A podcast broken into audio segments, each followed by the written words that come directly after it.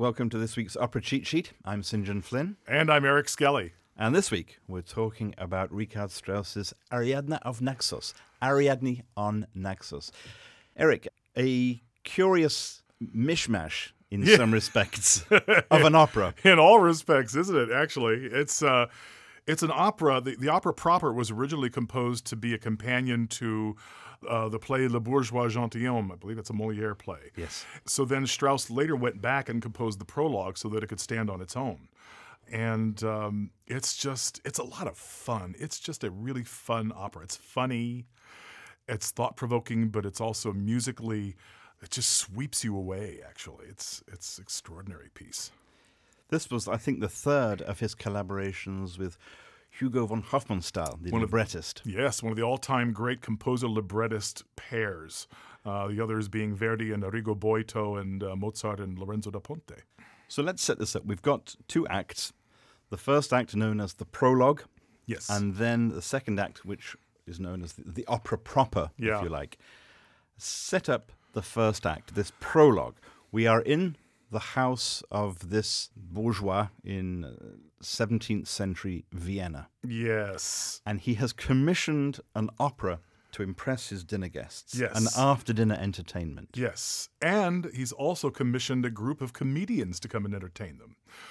But as we learn in the course of the prologue, which sort of gradually introduces our, our major characters, uh, the diva comes, you know, who's the star of the opera, and the tenor comes, and they're both just egotistical maniacs, which gives the soprano and the tenor the, the chance to really send themselves up, which is a lot of fun.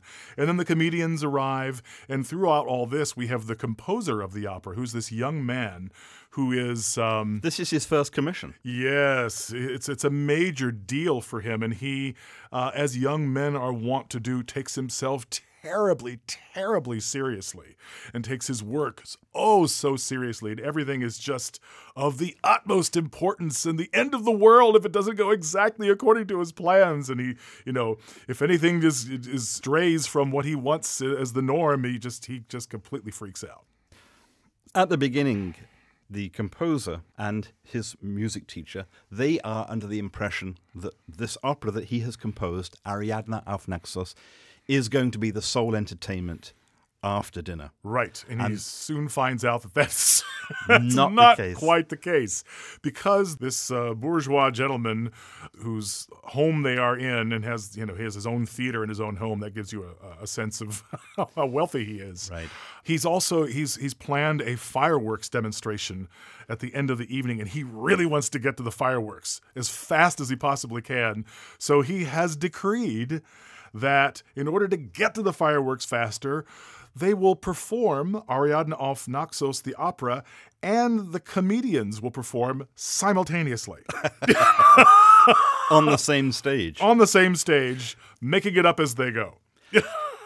when we're talking about the comedians here, we're talking about a essentially a commedia dell'arte troupe. Yes, led by Zerbinetta. Right, she's the head, she's the leader of the troupe clearly, and she's uh, this vivacious young, flirtatious uh, young lady, um, and it, it, gives the uh, musically it gives Strauss the chance to compare and contrast two extremely different vocal types.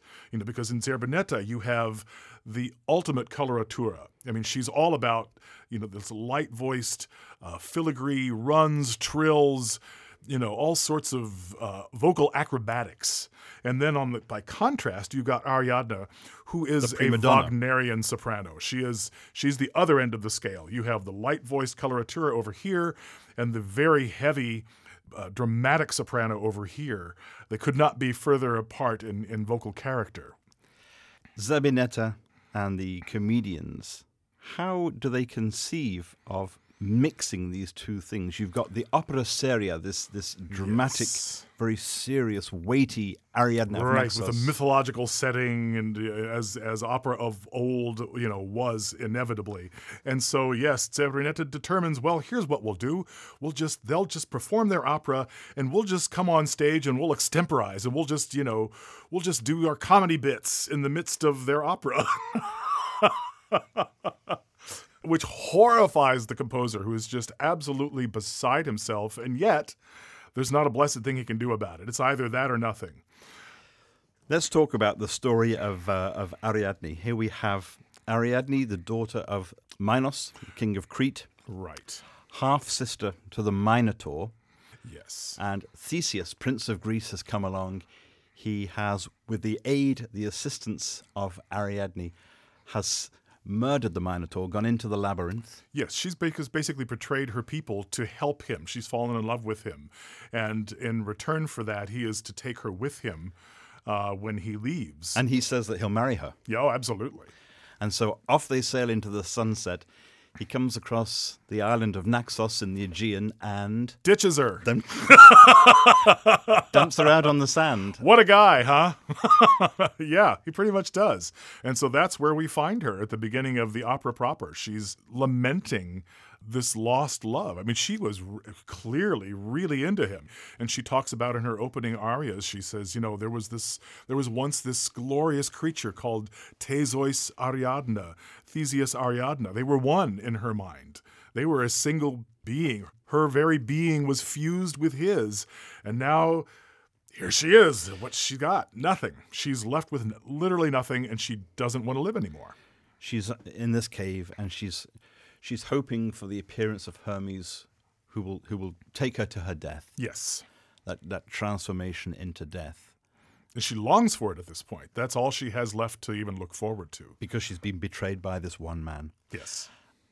And then we have the arrival of Zerbinetta. And the comedians. And what does Zerbinetta tell her?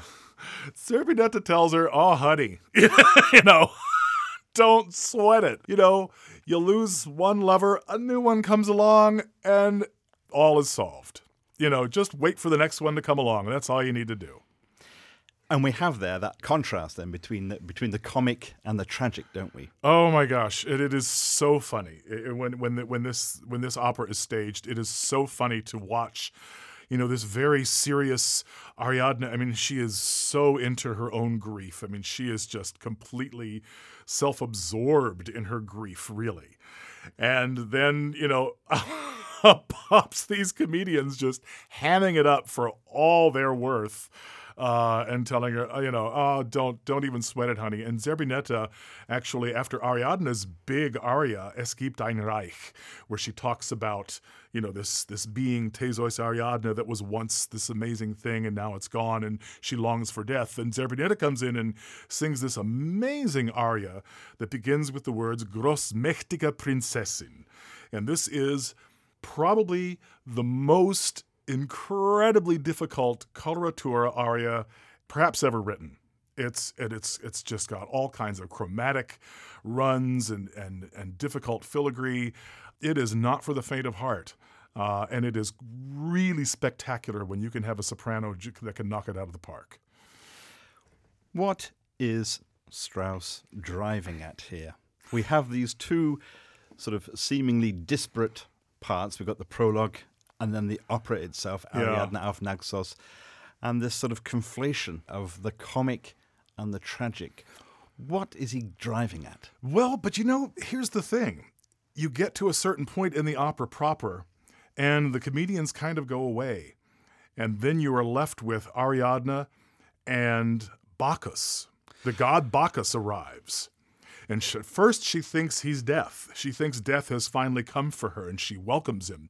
And then she comes to realize that he's not, and that he's actually offering to take her with him and elevate her and uh, you know perhaps make her a goddess uh, herself and and they sing this really spectacular Wagnerian scale love duet to end the opera and it it goes probably a good 15 minutes uh, of you know big full scale all out singing you know and she, and she again she falls completely in love so she hasn't really even though Zerbinetta comes in and says, I kind of says, I see, I told you so. Another lover comes along and solves everything. And yet, Ariadne is still true to herself and true to her her core, which is, you know, to fall completely passionately and wholly in love with one man. And so um, it's it's very subjective to glean what Strauss is actually saying, but he's kind of having it both ways. He is having it both ways because, on the one hand, he's celebrating the comic, on the other hand, he's celebrating the tragic. and he melds them perfectly. And yet it's the grand opera that has the last word. Because what happens, Bacchus and Ariadne taken up into the stars. Uh huh. Exactly. On the one hand, you know, he's saying, you know, to to opera, to Ariadne specifically, and maybe to opera in general, you don't need to be so wretchedly pompous all the time and so serious. You know, he bursts opera's bubble a little bit, but then allows it to have its moment and have its glory and go out on a on a glorious note. So he teases it and and and mocks it a little bit, but all the while really celebrating it and glory and glorying in it. Ariadne auf Naxos, that's this week's opera cheat sheet. I'm St. John Flynn. And I'm Eric Skelly. Thank you very much for listening.